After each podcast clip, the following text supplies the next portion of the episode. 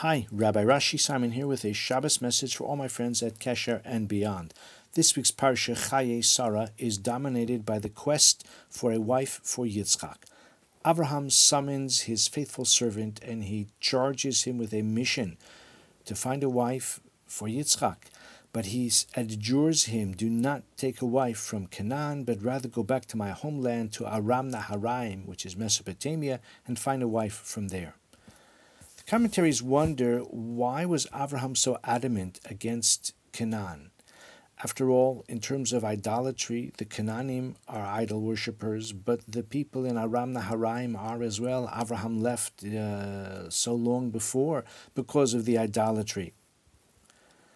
He, uh, my friend for the year, the Ksava Kabbalah, suggests the following. He says that Canaan evidently was corrupt morally. The Canaanim, of course, were descended from Canaan, the son of Ham, who in turn was the wayward son of Noach, whose depravity is described earlier in the Torah. He suggests that when it comes to midos, they are transmitted from generation to generation, and it's more difficult for a person to shake off that kind of influence than even theological failings. He says qualities such as hatred or jealousy or anger or cruelty or niggardliness, these have an effect on a person's character which is naturally transmitted to the next generation. Whereas a person can more easily transcend the theological failings of her family and upbringing. And therefore, when faced with the choice between the two, Abraham felt that the bad midos he would like to avoid if at all possible, and he would try his luck, so to speak, in Haran.